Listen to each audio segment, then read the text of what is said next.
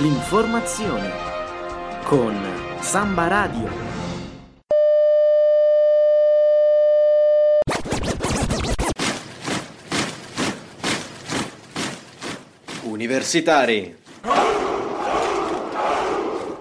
Universitari di tutto il mondo.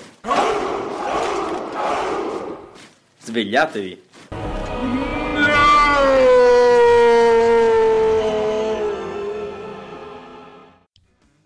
Buona giornata e un caro saluto dalla redazione di Samba Radio. Oggi è venerdì 24 febbraio e sopra Trento il cielo minaccia una giornata piovosa.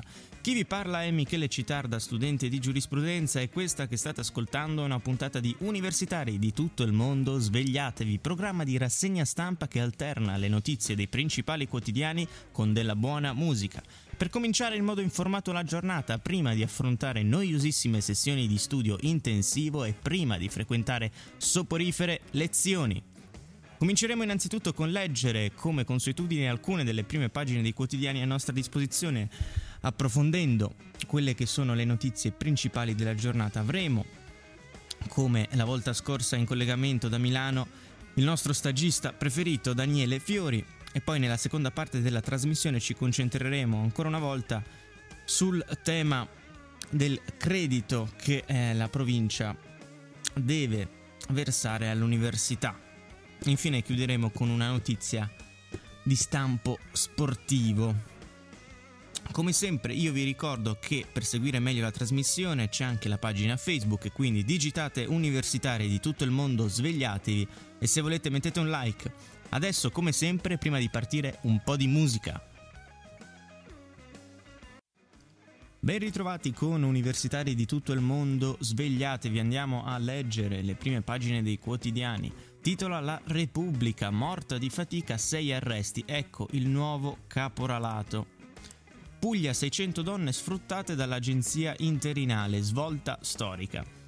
Bari, era sfruttamento quello a cui sono state costrette 600 braccianti reclutate da un'agenzia interinale della provincia di Bari. Ieri un'operazione di finanza e polizia ha portato a 6 arresti. Tra loro c'è l'ex datore di lavoro di Paola Clemente, che nel 2015 morì mentre lavorava nelle campagne. Approfondiamo la notizia, pagina 2 della Repubblica. Morta di fatica per 2 euro l'ora, arresti nell'agenzia che sfruttava Paola. Andria, 5 in carcere e 1 ai domiciliari per le condizioni di lavoro di 600 donne. Poco più di 2 euro per un'ora di lavoro, giornate trascorse nei campi sotto il sole ma non retribuite. E ancora pressioni e minacce per evitare ogni forma di ribellione. Era una vera e propria forma di sfruttamento quello a cui sono state costrette 600 braccianti reclutate da un'agenzia interinale della provincia di Bari. È il capolarato moderno, spiega il procuratore di Trani Francesco Giannella, commentando l'operazione della finanza e della polizia che ieri ha portato a 6 arresti. Tra loro c'è l'ex datore di lavoro di Paola Clemente, la 49enne tarantina che il 13 luglio del 2015, in una giornata di afa asfissiante, morì stroncata da un infarto mentre lavorava. Vengono riportate anche delle frasi di colleghi. Se vuoi quel che ti aspetta da contratto, Ciro dice state a casa, nessuno in passato ha mai osato ribellarsi. La frase di una bracciante dal nome Filomena. E ancora una collega di Paola Clemente, Ciro la prendeva in giro perché non riusciva a stare sveglia, eravamo stanche, lavoravamo tanto. Sul tema c'è anche un'intervista al ministro dell'agricoltura Maurizio Martina. Bene la nuova legge, ma chi denuncia non va lasciato solo. Ministro Maurizio Martina, cosa ha insegnato a questo paese la storia di Paola Clemente? La sua tragedia è ancora viva in tutti noi, abbiamo reagito uniti dicendo forte che il caporalato va contrastato senza esitazioni. Il lavoro fatto dal governo con le parti sociali, con le organizzazioni agricole e con il consenso quasi unanime del Parlamento è stato un segnale importante. E soddisfatto della nuova norma approvata nell'ottobre scorso? È una legge giusta che aiuta a tutelare concretamente i diritti dei lavoratori. Strumenti come la confisca dei beni, l'arresto in flagranza e l'innalzamento delle pene sono stati necessari per cambiare passo. Bisogna andare avanti soprattutto sull'accoglienza e il trasporto dei lavoratori stagionali. Perché non si riesce a far partire una vera filiera di qualità escludendo dal mercato le aziende che usano il lavoro nero? Si tratta di un punto nevralgico. In questi anni abbiamo messo in campo azioni per migliorare i rapporti di filiera, renderli più trasparenti. In questo senso va la creazione della rete del lavoro agricolo di qualità, alla quale sono iscritte ora quasi 3.000 aziende che ancora deve migliorare. Ancora una domanda. I familiari di Paola non riescono a trovare lavoro. Pagano il conto delle denunce. Come si combatte l'omertà e come si aiuta chi ha avuto il coraggio di denunciare? Non li lasciamo da soli, come ho detto al marito di Paola, Stefano Arcuri. Per non lasciare solo chi denuncia e chi ha subito lo sfruttamento, con la legge per la prima volta abbiamo previsto l'indennizzo delle vittime. Si utilizza il fondo antitratta nel quale confluiranno anche i proventi delle confische dei beni tolti ai caporali. Oggi potrebbe riaccadere un caso Clemente? Lavoriamo perché non succeda più, sapendo che la piaga del caporalato è antica e difficile da sradicare. Oggi abbiamo armi in più per combattere e la massima determinazione nel farlo. Passiamo adesso a una notizia che ritroviamo approfondita nel Corriere della Sera. Siamo a pagina 23.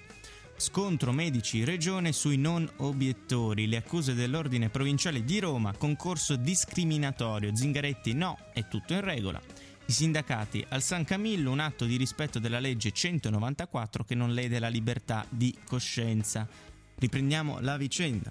L'ospedale San Camillo di Roma ha assunto 2 ginecologi su 2200 operatori del settore per il servizio di interruzione di gravidanza. Nel bando non si menziona alcun divieto di obiezione di coscienza, sarebbe chiaramente illegale, ma l'assunzione è specifica per quel servizio. Poi chiaramente sì. Fa anche un piccolo riferimento a che cosa sia la legge 194. La legge 194 è quella che regola l'interruzione volontaria di gravidanza, l'aborto volontario. Approvata nel 1978, nel 1981 fu sottoposta a 2 referendum per modificarla, uno voluto dai radicali per liberalizzare del tutto l'aborto, l'altro dai cattolici del Movimento per la Vita per vietarlo. In entrambi vinse il no e non fu cambiata. Mentre i medici si dividono sulla decisione dell'ospedale San Camillo di Roma di assumere 2 ginecologi esclusivamente per il servizio di interruzione di gravidanza, il presidente della regione Lazio, Nicola Zingaretti, torna a difendere la scelta a difesa dei diritti delle donne. Le procedure avviate oltre un anno fa per completare l'organico dei servizi dedicati all'applicazione della legge 194 presso il San Camillo non contengono alcuna forma di iniquità, ha ribadito ieri la regione in una nota, poiché non vi è nel testo del decreto alcun accenno o riferimento tra i requisiti previsti all'obiezione di coscienza, ma una specifica indicazione delle funzioni da svolgere. Poche ore prima l'Ordine Provinciale dei Medici, Chirurghi e degli Odontoiatri di Roma aveva invece criticato la decisione. Prevedere un concorso solo per non obiettori di coscienza ha il significato di discriminazione di chi esercita un diritto sancito dalla bioetica e dalla deontologia medica, così il presidente Giuseppe Lavra. Soltanto ragioni superiori potrebbero consentire di superare il diritto fondamentale di invocare legittimamente l'obiezione di coscienza in determinate situazioni, ma non ci risulta esistano. Non chiude invece l'ordine nazionale, resta comunque da garantire, così come indicato dalla 194, il diritto delle donne a ricevere la prestazione, anche se occorre una riflessione più approfondita, ha spiegato la presidente della Federazione Nazionale degli Ordini dei Medici, Chirurghi e degli Odontoiatri, Roberta Kersevani. Decisamente a favore invece i sindacati dei medici, secondo i quali l'assunzione di ginecologi non obiettori, laddove sono già in servizi medici obiettori che non garantiscono l'interruzione volontaria di gravidanza, così come previsto dalla 194, è un atto di rispetto della legge e non lede la libertà di coscienza dei medici. Lo scrivono molti esponenti del sindacato che invitano le tante aziende sanitarie e le regioni che ancora oggi non garantiscono l'autodeterminazione delle donne, così come prescritto dalla legge 194, a seguire la strada intrapresa dall'azienda ospedaliera San Camillo e dalla regione Lazio. Ben ritrovati con universitari di tutto il mondo, svegliatevi. Andiamo adesso ad approfondire una notizia che ha del surreale. Siamo a pagina 8 del Fatto Quotidiano. 20 anni di ingiusta galera per una frase sentita male. Accusato di omicidio, Angelo Massaro fu incastrato da una parola detta alla moglie in dialetto e male interpretata da PM e giudici. Era il 1996. È stato assolto per non aver commesso il fatto, ma solo dopo aver scontato 21 anni dei 24 di reclusione a cui era stato condannato per omicidio. Angelo Massaro aveva 30 anni quando fu arrestato nel 96, accusato di aver ucciso a colpi di pistola Lorenzo Fersurella. Il suo nome fu fatto all'epoca da un pentito che raccontò di aver appreso il suo ruolo di esecutore del delitto da altri soggetti. A incastrarlo fu un'intercettazione telefonica. Una settimana dopo l'omicidio, parlando al telefono con la moglie, disse in dialetto "Tengo stu muert", e secondo gli inquirenti era la confessione, la prova del suo coinvolgimento nella vicenda. Per la difesa, però, le parole esatte erano altre: "Tengo stu muers", cioè materiale ingombrante attaccato al gancio di un'autovettura che stava trainando. I tre gradi di giudizio però furono favorevoli all'accusa. Massaro venne condannato definitivamente a 24 anni, che diventarono poi 30 per un cumulo di pena, vista un'altra condanna a 10 anni ricevuta per traffico di droga. Qualche tempo dopo però spuntarono nuovi testimoni che avrebbero potuto dimostrare, al di là dell'interpretazione delle parole in dialetto, la sua estraneità alla vicenda, sostenendo che il giorno dell'omicidio Massaro era da un'altra parte. Testimoni che inspiegabilmente non furono mai ascoltati neppure dai precedenti avvocati difensori. Il nuovo avvocato Salvatore Maggio però decise di interrogarli grazie alle indagini difensive previste dal codice e chiese la revisione del processo.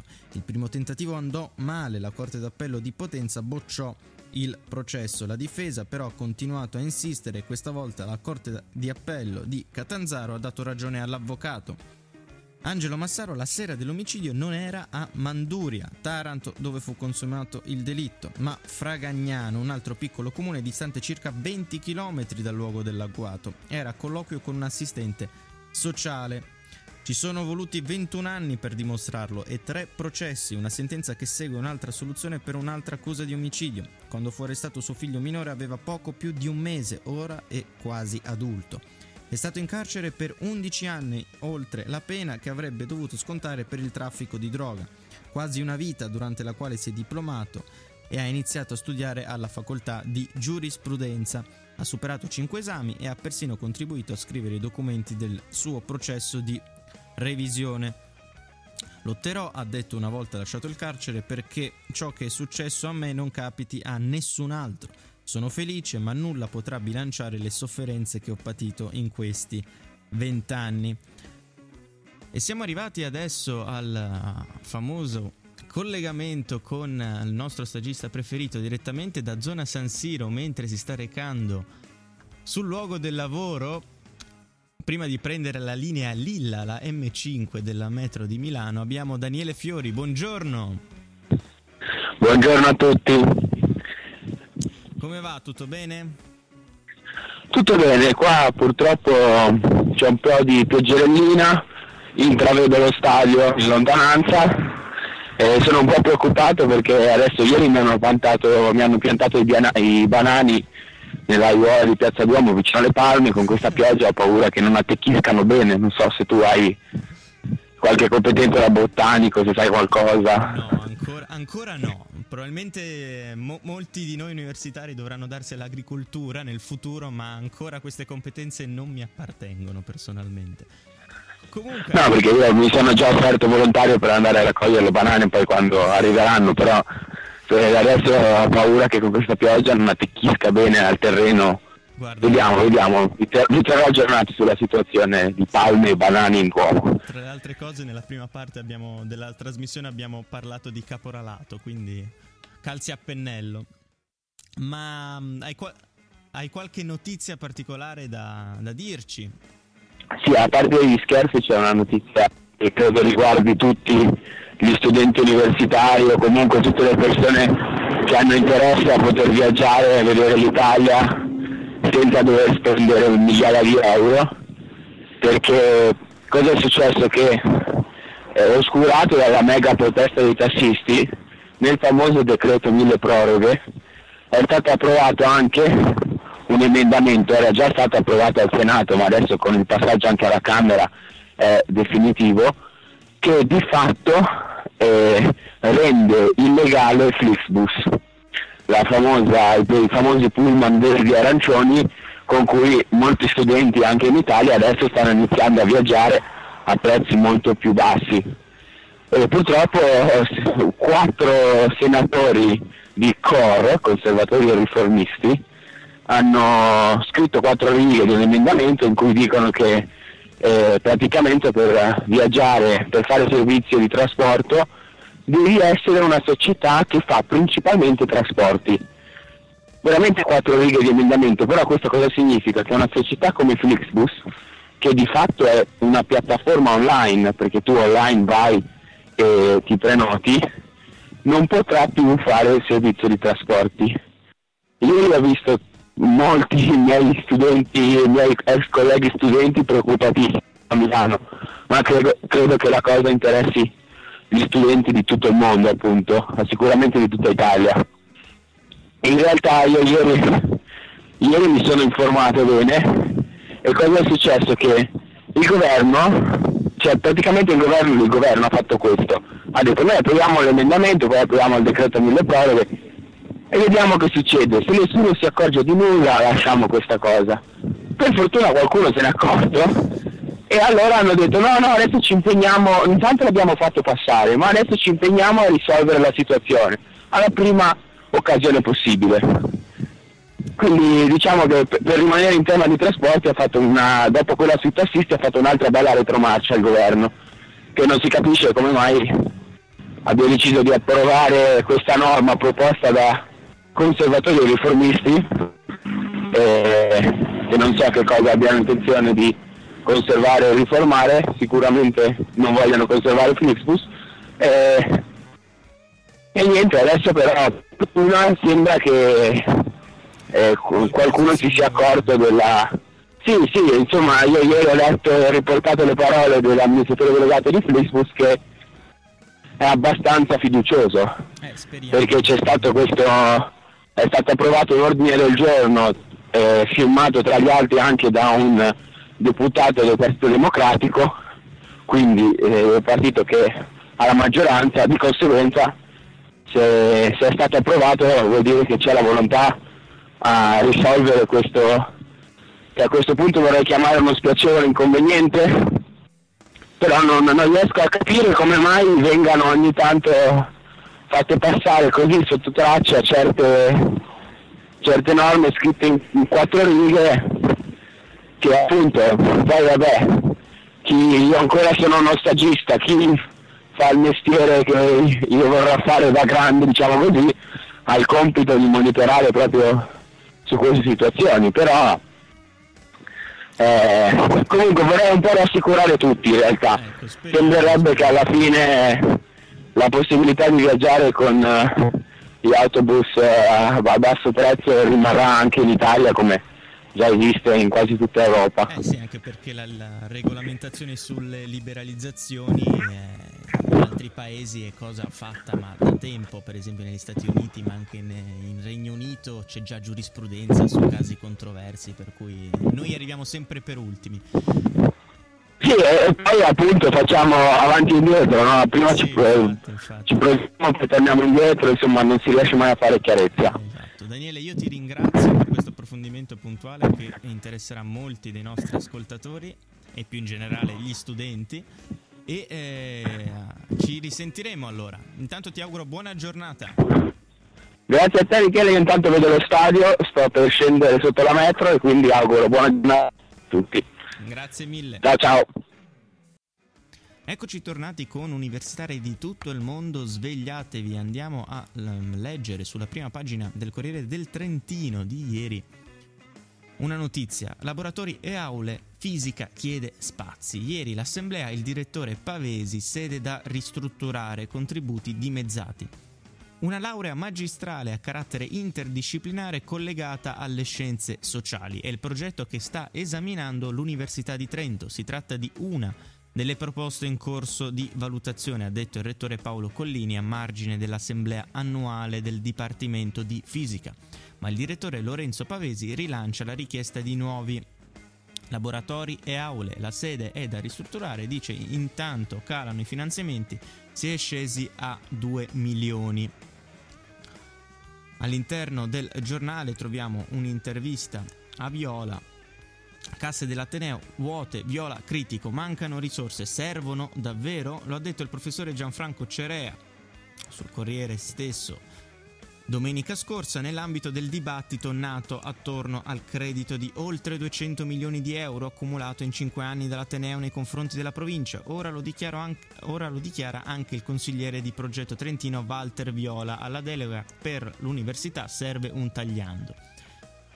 Viola, Piazza Dante deve più di 200 milioni di euro all'università, ma è previsto un piano di rientro a partire dal 2018. Come giudica questa partita? Se da un lato per l'Università di Trento possiamo dire che la delega sia sicuramente un fatto positivo, sono convinto che dopo gli anni già trascorsi dall'accordo di Milano sia necessario un tagliando. Una revisione in che senso? Sì, per vedere quali effetti ha avuto la delega, per capire come due autonomie di rango costituzionale si sono incontrate.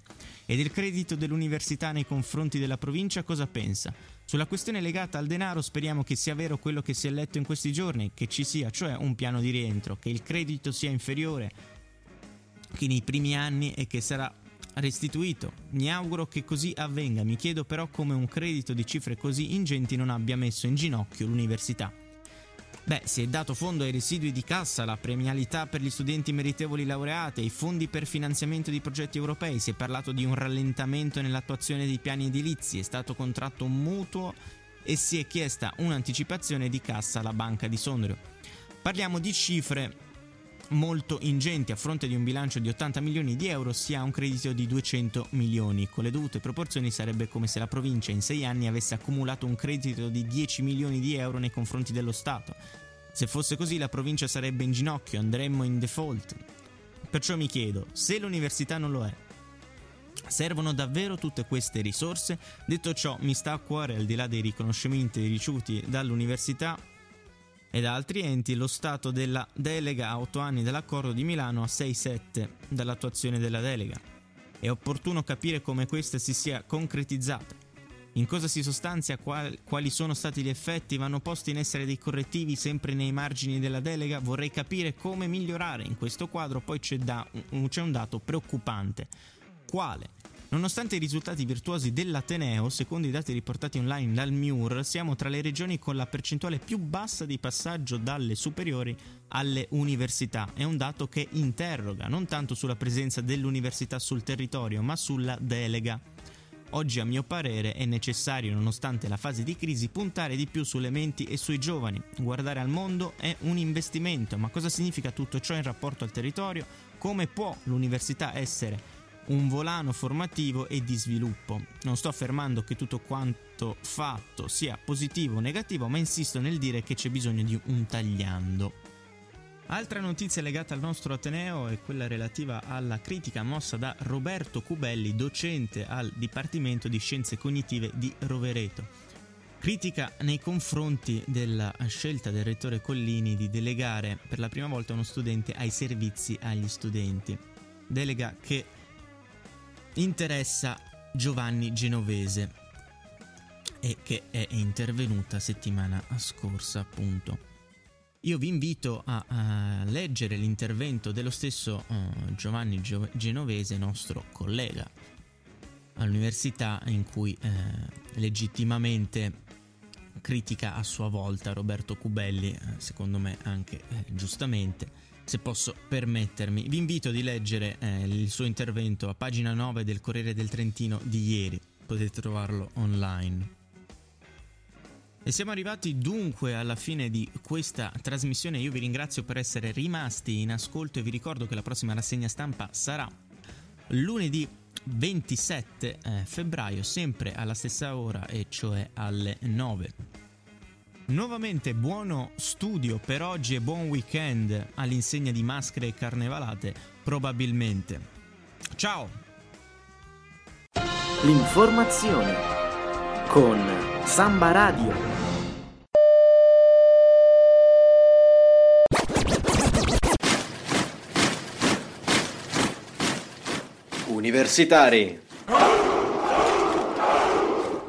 Universitari di tutto il mondo. Svegliatevi!